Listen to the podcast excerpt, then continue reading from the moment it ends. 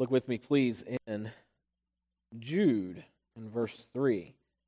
And I do want to, before we even begin our study of this, continuing in this passage this evening, um, there, there are three, and we're going to look at this again in a moment, but there are three implications within this verse that we are we have we have paused this verse to look into, and we looked on our last time together. The first of these and that is that we are to personally engage the faith, and that's implied by the word earnestly. And we dug into that and delved into that truth and unpacked that in our last time together to help you to see that. It's not just something I'm saying, it, it's actually implied within the, the text and what is being stated. The second uh, matter we are going to look into this evening is that we are to personally defend the faith, by the, implied by the word contend, and we're going to look more so into that as well. And then the third is that we are personally acknowledge the exclusivity of the faith as Jude wrote, once delivered unto the saints. And so there, this faith is exclusive. It's not, um, it's not subjective by any means or in any nature. And so it is an exclusive faith. And so that is important for us to recognize. And I say all that before we begin to make this point. Um, I, I, am attempting, of course, to go through the text as it's laid out for us, and some of these things should be already understood. And what I mean by that is this that when Jude wrote this letter, uh, they had no, absolutely no misunderstanding or misconception concerning the faith. They knew exactly what Jude was speaking of. Now, today, and we're going to get into this in the future, that's why I'm dealing with it right now. I'm not literally going to deal with this right now, but I'm introducing it to explain to you so you're not left behind, so to speak, as we progress in the study even this evening.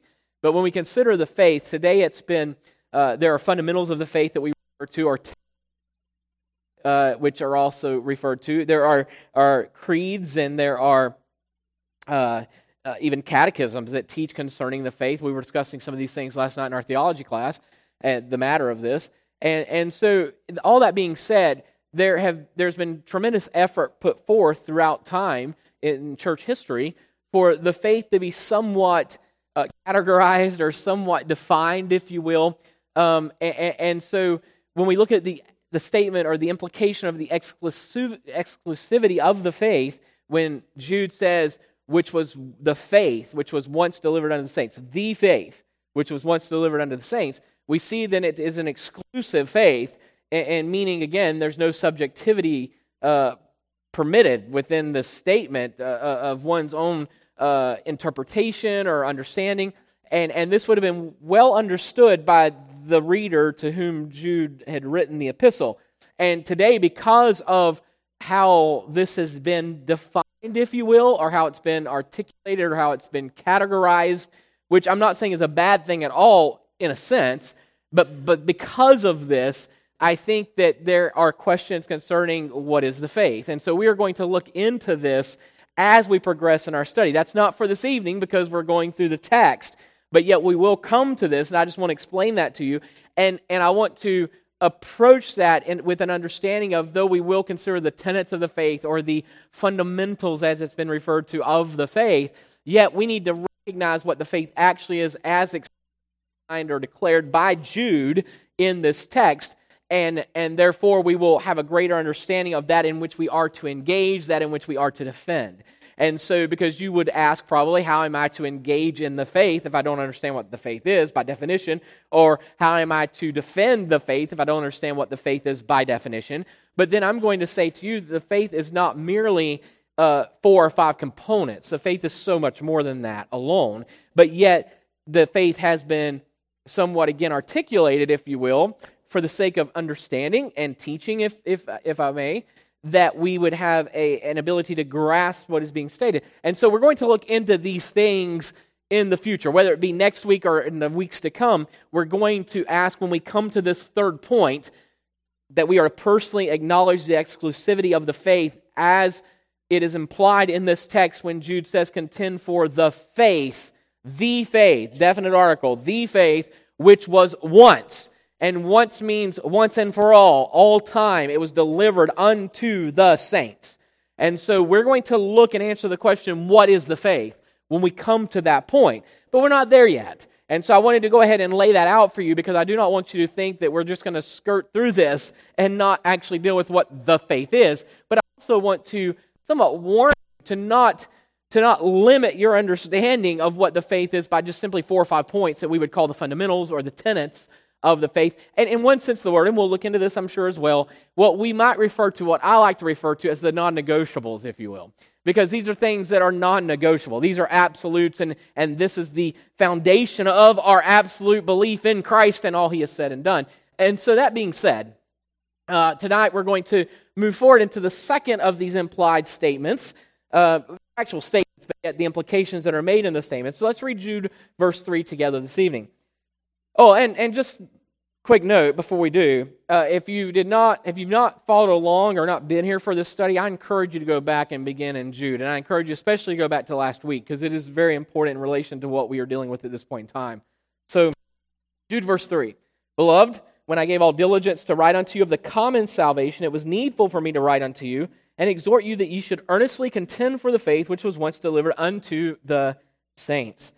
So, in our last study, we began to examine the crux of this epistle in which Jude wrote, due to his awareness of the present danger for believers regarding the faith. And as we discovered in our last study, Jude emphasized an urgency when he stated, when he said, it was needful for me to write unto you. Now, first of all, he says, beloved, and let's just review this quickly. He says, beloved, when I gave all diligence to write unto you of the common salvation.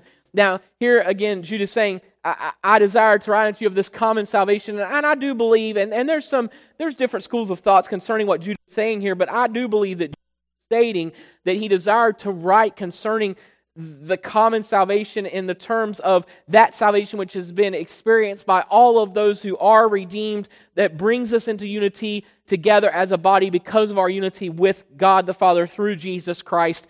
And so we have a unity as, as his body. And I believe that Jude is saying, I wanted to write on this, such as I gave examples of Paul's writing when Paul wrote to the church at Ephesus and Colossus and Philippi. And Paul wrote of, of these deep truths of Christ and Galatians, even, even though he's rebuking somewhat and instructing, but yet still he wrote of these deep truths of Christ and the exclusivity of Christ himself. And I believe that Jude is saying, Oh, I really desire to write unto you concerning these matters. But then he makes a statement.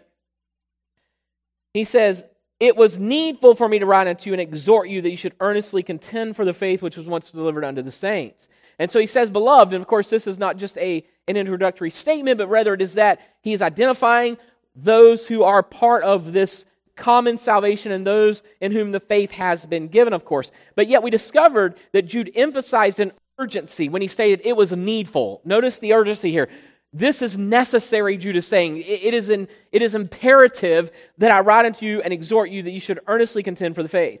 Now, I previously pointed out that the implications made within Jude's thesis statement in verse 3 are foundational to not only the purpose of the epistle, but these implications are foundational to the purpose of the existence of the church. So, Jude, remember, even Paul himself stated that the church really makes up the pillars of truth. Do you recall that? And so the church, truth comes through the church because God has chosen to reveal truth through His Word, and the church is to be committed to the Word and therefore committed to the truth. And the church stands as a, a light and beacon of the truth of the gospel of Jesus Christ and all that entails. And that is what we are called and commanded to be. And so Paul, uh, Jude's, uh, Jude's uh, exhortation here is foundational to the very purpose and existence of the church. You say, well, isn't the church, doesn't the church exist to bring glory to God? Well, of course it does. But how does God receive glory through his church? Well, uh, one of the ways, obviously, is that we stand in the truth, upon the truth, declare the truth, proclaim the truth. We are his light, we are his salt in a world that is in spiritual death and darkness. And so we must understand the, this truth as we work through here and see what Jude is stating when he says it was needful, it was necessary that you contend for the faith. The importance of this verse is realized in these three implications that I've mentioned already, and that believers are first to personally engage the faith when he says earnestly. That is implied here because earnestly is, is actually, and earnestly contend is really, as we looked at, this, this is a, a, a, a, a actually a, a phrase uh, that, that is translated into this adverb and this verb, earnestly contend, but it actually is from the Greek meaning to struggle, if you will. And, and we're going to look tonight and see again how that the root word from which this is derived is that word of uh, agon, from which we as well derive our word agony. And so he's talking about a struggling or a strife that is present. And then, second, we are to personally defend the faith as implied by the word contend. And then, personally, third, acknowledge the exclusivity of the faith as implied by the faith once delivered unto the saints. And so I asked you in our last study, what are we to glean from Jude's exhortation then? And a part of verse or the second part of ver, the verse 3 says it was needful for me to write unto you and exhort you that you should earnestly contend for the faith which was once delivered unto the saints and last, our last study, looking at believers must personally engage the faith. And the use of the adverb earnestly in the text help us, helps us to better understand the meaning of the verb contend, which follows. And again, the verb contend means to struggle for. And the implication signified in the use of the phrase earnestly contend, as I mentioned a moment ago, it's a verb phrase in reality, is one of personal engagement, personal involvement, and personal struggle. For, and for much too long, many within the church, as I've stated, have become passive concerning the matter of engaging the faith and have attempted to use the word faith as an answer to questions concerning the faith rather than actually defending the faith or giving actual answers. And this is resulting from one's inability to explain, defend, and propagate the faith. So if there is ignorance, on those who are called to defend the faith, then many times we have seen in recent history that the church, rather than actually engaging concerning the faith, such as Peter states, in, in which is the verse which we take obviously to eh, the, the strongest of verses in relation to defending uh, the faith or apologetics, as we would refer to it today. And that is in Peter's epistle, and Peter said that we are to be ready answer to any man or every man that asketh reason of the hope that is within us. And so here Peter is saying we are to give answer. Now, last night we were actually discussing some of these things in our theology class. So if you were there, bear with me. We'll move on, but just bear with me. And it won't do you any harm to hear again anyway.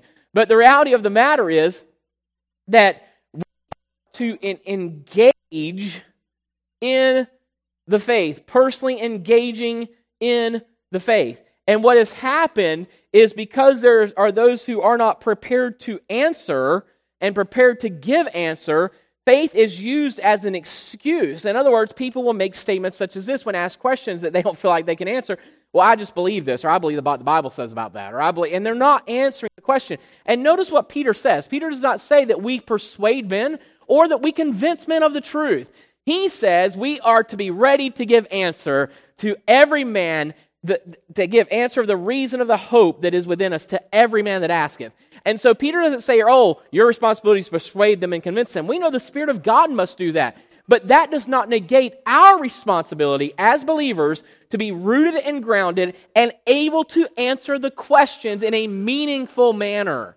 And I said to you on last week, briefly, I don't want to belabor this, but I've said to you last or last in our last study that what's happened today within the church, and it's very sad that this has happened, is that when questions are, are asked, answers are uh, uh, uh, questions are avoided, if you will, or they are dismissed, or they are or they are answered in a, in a meaningless manner, not truly being answered at all. And then those who want to know the answers, where do they go? They go to find out the answer. So then they turn to a world, and this is what you need to understand. They turn to a world that is well equipped and well prepared to give answers. Though they are false answers and false premises, yet they are prepared and ready to give answer. What has happened to the church? We are to personally engage the faith, to be involved, personal investment concerning the faith. And so I explained to you that we cannot engage the culture until we have personally engaged the faith. Today, many people would say that, oh, well, we just need to engage the culture. But then the question is, with what message? What are you engaging a culture with if you can't answer questions yourself concerning what you even claim to believe? What you claim to, to defend? And I gave you this example in our last time together, 2 Samuel 18, 19 through 32, and we're not going to read all this again. But it tells of Ahimaaz, who wanted to carry tidings or news to the king, to David, that is. And so uh, ran to King David, yet he had no answer to the question of David concerning his son Absalom, David's son Absalom. And Joab, if you recall, had told Ahimaaz, no, you don't run. You don't have a message today. I'm sending um, Cushai to take the message to, to David. And so Cushai and, and, and Joab and others were there, of course, conversing. And, and uh, Ahimaaz observed this as the text goes on to tell us. But yet, he says, I really want to go. And, and Joab says, No. And he says, Please let me run. And so Joab finally says, Okay, Ahimaaz, you go ahead and run. So Ahimaaz overtakes Cushai in the, in the journey to David. He reaches David, and David asks a question and says, So, what about my son Absalom? And all he could say is, all, all Ahimaaz could say is, Your enemies are dead. And then he says, Well, I, I saw that there was a, a, struggle taking place, there was conversation going on, but Ahimaaz goes on to explain, I really don't know what that was about. And so David says, You stand over here, and puts him to the side. Then Cushai comes. And when Cushai arrives, he says, What about my son Day or Absalom? And Cushai says, All of your enemies are dead. And he goes, Oh, your enemies are as your son is, which is saying Absalom as well is dead. And so the point being this Ahimaaz was very fervent and zealous, and he desired to go. He had a passion to run. And I don't mean that in the sense of exercise. I mean, he wanted to go to the king. He wanted to have an important part in, in carrying tidings to the king. He wanted to be able to go and explain and, and run and say, I'm the messenger that's sent by Joab to give you tidings and message. But yet, he gets to the king and he has no message. When the question is asked, What about my son? he says, I don't know. And yet, then whenever Cushai comes, he has the message concerning Absalom and his death and is able to explain to David what's really happening. And I would say to you this I've said this for many for many that zeal must be tempered with wisdom. And there are many who are very zealous about going out. Many people want to go save the world, so to speak, or change the world for Christ. Do you understand what I'm saying? But if they're not discipled and engaged in the faith themselves, then they're like Ahimaaz, who's going out with partial truth and and, and not understanding the message and not able to answer the questions when asked and only able to deliver this minuscule part of the entirety of the whole. And what's more is that Ahimaaz was not even able to answer the true question on David's mind and heart, which was about Absalom. Even though he could say, Oh, your enemies are dead, he really could not speak concerning Absalom. So it's important that we understand that many today desire to stand up for the faith and yet find themselves in this predicament. They, they are willing to fight, yet they fail to possess an understanding of the message they are even to defend. And so last week, I can, or last study, I concluded that it is imperative that the church return to a life dedicated to engaging the faith so that it might be prepared to engage the culture. Look, if we're going to go into the world with the gospel, we need to understand the gospel. And I mean, really understand the gospel and also understand a manner in which we can redemptively answer the questions that are asked. So, as we progress in our study concerning this thesis statement of Jude's epistle here in verse 3, we continue by considering the second of the three implied truths within this verse. Having already addressed the first of these three implications, believers must personally engage the faith. Now we're going to begin to look at believers must personally defend the faith. And this truth are charged to all believers is implied within this word contend, as I mentioned. And Jude stated this in verse 3 when he said, It was needful for me to write unto you and exhort you that you should earnestly contend for the faith. Personally engaging the faith, personally defending the faith. Now, this verb contend has seemingly been greatly misunderstood or, or at best, or misrepresented and mistaught at worst within the church. In other words, this verb contend has been associated only with fighting, which is often referenced only in an aggressive context. And the Greek root word from which the, this word trans, contend is translated the word agon, as I mentioned a few moments ago. And while this word agon means struggle or fight, it is the word again from which our English word agony is derived.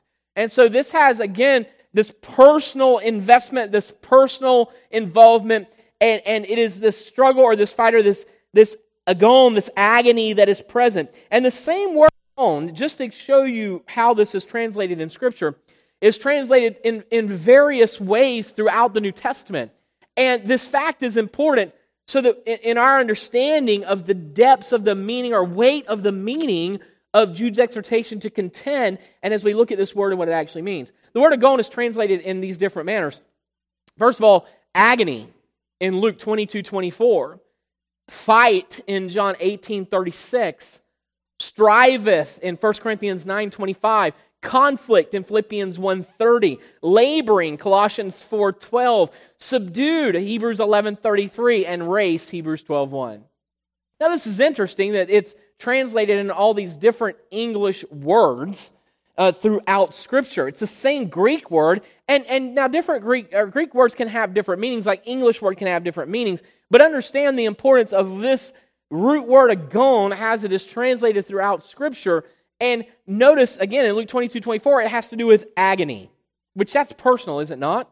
And then fight. So there you have that that that aggressive part of this. Eight, John 18, 36. Striveth. Striveth is again it's not fighting necessarily, but it's also a personal engagement and involvement and, and effort. And then you have conflict. It's in relation to conflict. Laboring. How about this one? It has to do with personal work, if you will, and involvement in that sense. Subdued. That's interesting. In, in that to subdued, of course, is to be brought under the power of or the instruction of or what have you, and, and in submission to. And then race, Hebrews 12 1. Let us run the race that is set before us. And so, from this use, a root word agon, from which the phrase earnestly contend was translated, and its various uses as translated throughout the New Testament writings, we can conclude that Jude's exhortation to earnestly contend is much more than simply a general call to arms, as many would view it in an aggressive sense alone, but it also includes a personal agonizing, a personal struggle personal laboring in the faith. By the way, again, when we think of Scripture, what Paul says to Timothy when he told Timothy to um, study, to show thyself approved unto God, a workman that needeth not to be ashamed, rightly dividing the word of truth. A workman that needeth not to be ashamed. But how does that come about?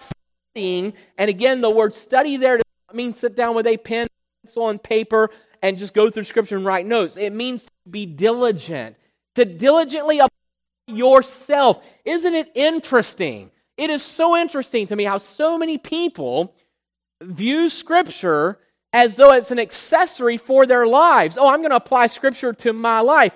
Scripture never tells us to do that, but we are commanded to apply ourselves to Scripture, to apply our lives to Scripture. So, when you consider the truth of what's being stated in Paul's uh, letter to Timothy, when he says, Study to show thyself approved unto God, he is saying that you are to diligently apply yourself to Scripture, which is approving unto God a workman that need a workman, one who labors, that needs to not have shame because he is able to rightly divide the truth. And so we are to diligently apply ourselves to God's truth. Again, we get things so turned around today, so it has seemed been that way for some time, and the tendency of man is always to do this. But it, it would appear to me that we have come to a place in history in which what is taken place at this present time is that everyone, because of the way we have been taught, the way we have been instructed, or lack thereof, the way that we have been conditioned by all that goes on, whether it be social media, and this is not a rant against social media, okay, but whether it be social media, the news broadcast, whatever it is, where we get we get tidbits of information so rapidly thrown to us that it's as though we catch these glimpses of things that are happening, if you will, and yet have very little investment involvement in the truth and the root of what's actually taking place. And when it comes to Scripture, this is definitely what has taken place because even with the mentality of apply this truth to your life. Well, again, one of the fundamental problems with that statement, and I wrote about this if you've read uh, book, you, you understand that, that one of the fundamental or foundational problems with this is when you start to apply Scripture to you, you become central, not Scripture. Scripture is no longer central, you are central, so everything's about surrounding you're, you're in the center of all this and you're just taking and applying things to your life. And those are the tidbits of information. But when you're applying yourself to the truth, it's all the truth and it's all of you being applied. And so you have to diligently study, diligently commit yourself to the Word of God that you might understand and that you might be able to go in the faith and have an understanding, of course, and, and spiritual discernment. And so when we when we understand the use of this word, we need to recognize that if, if we are to personally defend the faith, it is necessary, it is imperative that we personally engage in the faith. And to do either of these previously mentioned implications within this exhortation provided by Jude, it requires personal investment and personal interest in the faith itself. Now, there's a question which needs to be answered Does contending for the faith include fighting for the faith? And the answer to that is, of course, it does. Of course, this has to do with fighting, if you will. However, this word contend does not solely mean fighting alone. And again, there's a lot of people that are very zealous. And, and there's people who love a fight. There are people who love contention. There are people who love to be in, in debate and argument. And I have to be honest with you, there's a part of me, especially when I was younger, that thrived in that and really enjoyed that. And it's not that I still don't. I try to, to guard myself somewhat from that to some degree. But yet, the reality is, people are made up differently, of course. And then there are those who want to be obstinate, though. And that's different than loving a debate or loving engaging in debate or discussion. I believe if we are critically thinking people, which we should be, then we should enjoy debate and argument and discussion. When I say argument, I don't mean nasty and bad attitudes. I'm talking about arguments themselves, debates, discussing truth, and, and, and seeking to, to grow understanding and so on and so forth. So those are things that should be appealing to anyone who is, is critically thinking. But yet, that's different than wanting just to be obstinate, than wanting just to be a, a thorn in everybody's side. Someone who just wants to stand out and always be a, a point of contention in that respect. And so this, this word contend does not solely mean fighting alone. The implication, again, is that one is personally involved, invested, and therefore for which they fight. Uh, I remember, and I, I shared this with you months back now, I guess, but I remember shortly after the recent events with Russia invading uh, the Ukraine, I watched a news broadcast in which it was uh, reported that several Russian sh- Russian soldiers were reporting their desire to return to Russia. I've even heard something recently about that very thing, even in the last week or so while Ukrainians were lining up to join the Ukrainian forces in defense of their homeland. And the difference between these two accounts is the personal interest and personal investment of the people of Ukraine contrasted with the Russian soldiers who had no personal interest or investment or eh, eh, personal desire to be involved in this invasion apart from their duty of being a soldier. This is what I'm this is my job. This is what I'm committed to being, therefore I must do this. Now one thing to fight because it's a felt responsibility or duty, while it's a completely different thing to fight or defend something because you are personally invested and engaged in the cause for which you fight. And if you are personally engaged in the cause for which you fight and you are personally invested, then it's not just, I must do this. It's a desire to stand in defense, it's a desire to to agonize. It is a desire to labor. It is a, a, a, desire and a pleasure even to suffer for the cause if you're truly invested and committed to this. Think of it like this with me, if you will. We read stories of those who were martyred for the faith and who did so willingly, would not recant, would not deny the Lord Jesus Christ nor the faith. Do you think that was a sense of duty? Do you think that was simply a sense of, well, this is what a good Christian should do? Do you think that's really what these people were thinking? Do you think they were sitting there going, well, what's everyone else going to think about me if I don't do this? Do you really think that's what they were thinking? No. There was even in death joy and identity in Christ because they were invested and committed to the cause of Christ. If you recall with me through our study of Paul's as we examine Paul's command for the church at Ephesus to stand in the position which God had provided them in Jesus Christ. Paul's, Paul commanded the Ephesian believers, just a quick review here, he, in Ephesians chapter 6, he commanded them to stand or maintain their position because standing is that it's maintaining the position that's already provided and that, that position of course was in ephesians 1 through 3 specifically and paul now in chapters 4 5 and 6 is explaining that practicality and practical truth of living out the position as we've looked into in great depth and detail in our study of ephesians so he said stand or maintain the position in god's provision of his truth concerning this armor he said to stand and maintain the position in god's provision of his righteousness he said to stand and maintain the position in God's provision of his gospel of peace. He said to stand and maintain the position in God's provision of faith. He said to stand and maintain the position in God's provision of salvation, and then to stand and maintain the position in God's provision of the scriptures or of his word. And so, for sake of, uh, uh Uh, of our study of contending for the faith, Jude charged his reader I want to refer once again to Paul's command to stand or maintain the position concerning the faith, as Paul explained it in Ephesians chapter 6, as God has provided us this position in Jesus Christ. In Ephesians 6 16, Paul wrote, Above all, taking the shield of faith, wherewith you shall be able to quench all the fiery darts of the wicked. Now, again, within this command, Paul reminds us that it is faith which is our greatest defense against the attacks of the enemy. Now, this is an interesting statement because he says, above all, taking the shield of faith, after every He's already stated, he's already spoken of God's truth, righteousness, and the gospel of peace, and then he gets to faith, number four. And then he gets to salvation and then the scriptures in this armor in which he lives. Let me just mention this again in case you weren't with us or you're not remembering this truth.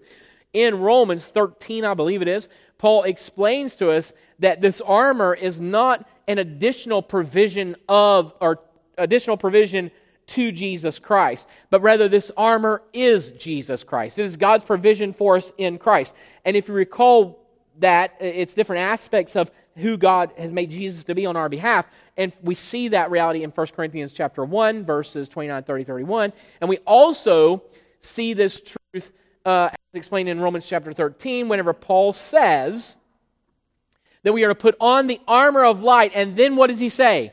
Put on the Lord Jesus Christ.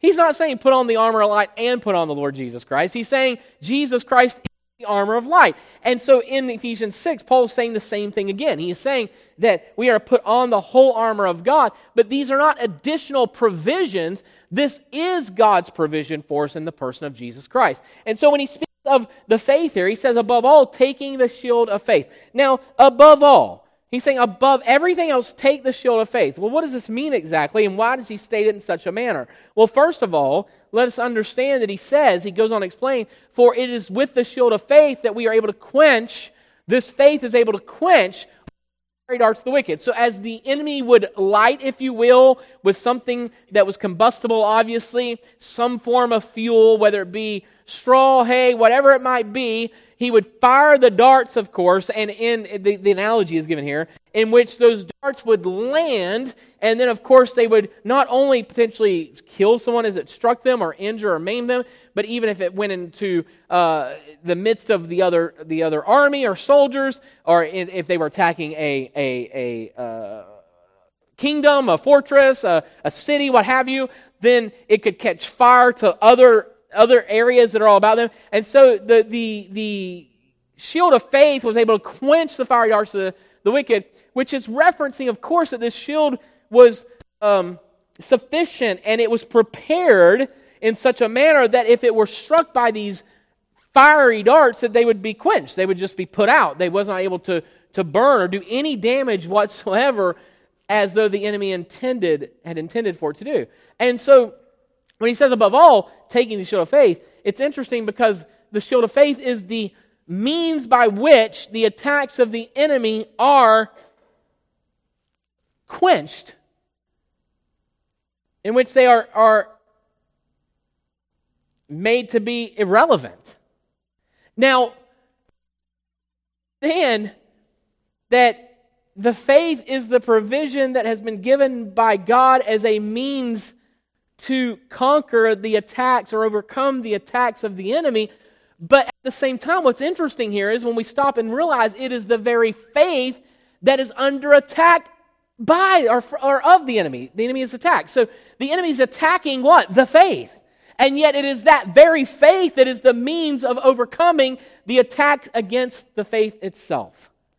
That's an interesting understanding of this truth because we then begin to realize that this faith is all sufficient no matter what is hurled at it, it is an all sufficient provision and means by which we are made to be conquerors in Christ.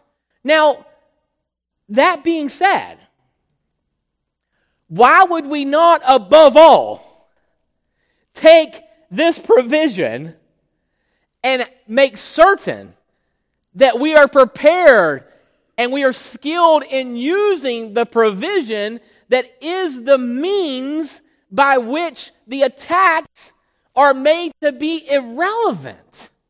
In other words, let me say this to you. If you are rooted and grounded in the faith, it doesn't matter what attacks are hurled at the faith because you have an understanding of the sufficiency of the faith and the truth of the faith, and the faith is not something that you are casually throwing around just to claim, I've got faith. Look at this. No, it's something you are invested in and you are trusting in. As a matter of fact, if you think about what Paul's analogy is, he gives in Ephesians 6, this was a full size shield. This was not some little round shield that you might imagine. This shield would have been that of a full size shield. And whenever the arrows or the darts started to be flying in that direction, you know what the soldiers would do? They would for they would they would plant the shield and get behind the shield, hunker down behind the shield, and they were trusting. Hear me, please. So this has everything to do with where we're getting to in the exclusivity of the faith. It had, they were absolutely trusting without any question that this shield was sufficient to thwart any attack that was coming their way. They weren't hiding behind the shield going, Man, I hope this thing stands up. I hope this is going to last. But understand, they were invested in this. Not only invested in the sense of, I've got my shield. No, they knew that this shield was proven trustworthy.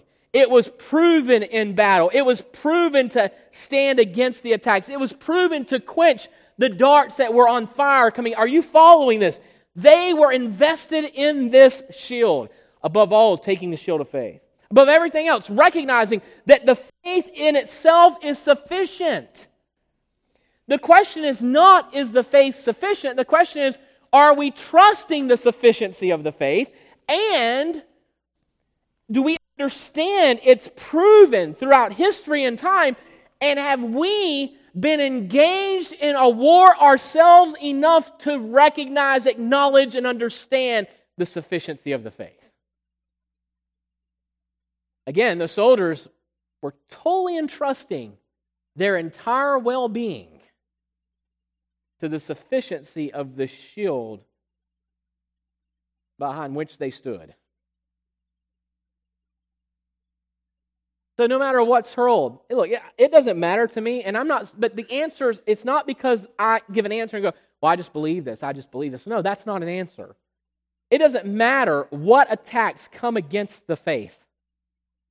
The reality is, I have absolute, absolute confidence, absolute trust in the sufficiency of the faith that's been handed down to us. And that's not just some mere statement I'm making. I'm saying to you, my whole, not only physical existence, but hear me. If you're a believer in Jesus Christ, because remember, faith is not in addition to Jesus. This is Hebrews 12 2 looking unto Jesus, the author and perfecter, the finisher of faith. Of faith. This is not an addition to Jesus. This is all about Jesus. And the point is, not only is my physical existence dependent upon He who has given me life, but my whole eternal existence is totally dependent upon He who has given me spiritual and eternal life. And so when we look at the faith, and we're going to look more into this, and I'm, I'm really not finished even with this yet. But let me, let, me, let me move on a little bit further, and I'll try to wrap this up as quickly as I can here. Um, above all, Paul says, and, and he says this because faith is the catalyst which brings God's truth to life within our lives. What is faith? Faith is believing God, obviously, right? That's what it really is. It's believing God. And belief, of course, as we will look at in the future, by definition in Scripture, it is literally entrusting one's, totally tr- entrusting one's spiritual well being to Christ. And so faith is that which brings to life the truth of God within our lives. So it is a catalyst in that sense, we could say. Faith is the means provided by God by which we believe God. In other words, belief, as biblically defined again, is to totally entrust our spiritual well being to Him. Now, again, the imagery of the shield. When one took that shield, hunkered down behind that shield, he was totally entrusting his existence, his life, his well being to the sufficiency and trustworthiness of the shield behind which he stood.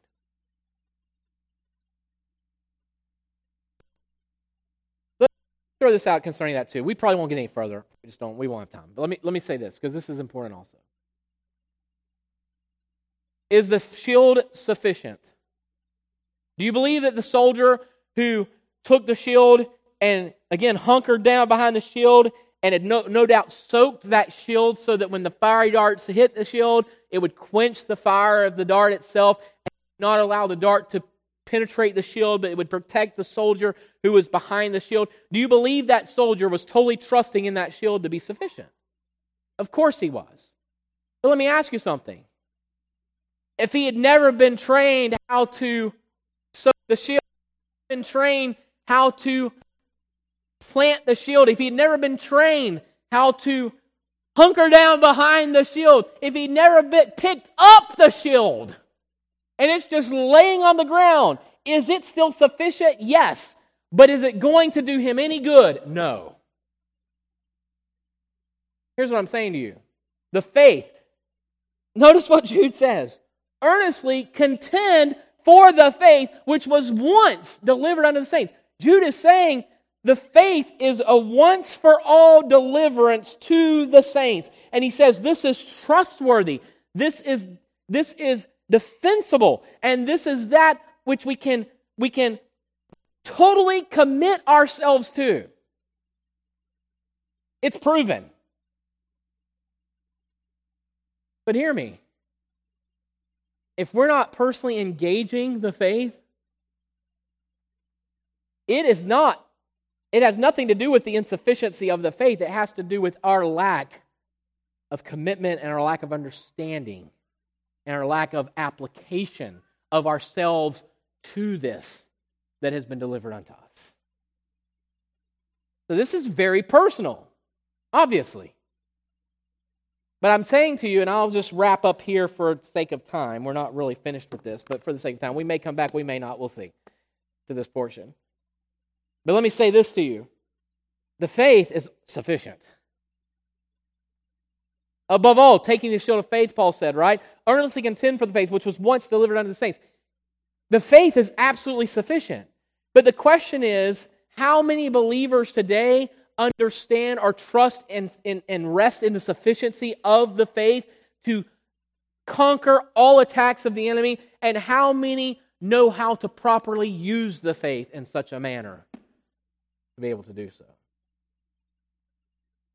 That's what Jude is saying here. Hey, I, I, I, it's necessary. I find it necessary that I write it to you concerning the importance, the, the urgency for you to, to personally engage and personally defend and personally acknowledge the exclusivity of this faith that has been once delivered. Everyone's always looking, isn't it interesting? Always looking for something new, always looking for something more always looking for something relevant.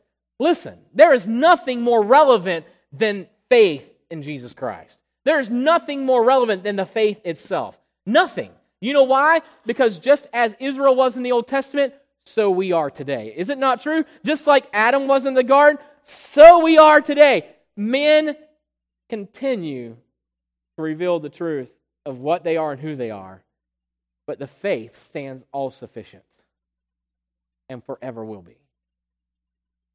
And so we ought to trust and rest wholly in the faith. And we should be, as Paul said, a workman that needeth not to be ashamed. The faith is under constant attack. And you know what's happening? People don't have don't rest and trust in the faith, and they're always trying to come up with something else and able to, in, in an effort to combat the attacks against the faith itself. Whenever we must understand it is the faith that is the answer to the attacks. That's what Paul is saying, and that's what we must understand. So we'll get into this further, maybe, and at least somewhat, and then get into what is the faith. What does this actually mean? And what is the exclusivity of the faith? If there's one faith, which there is, what is that faith? What does this mean? What is the definition of this as stated by Jude and by other writers within the New Testament?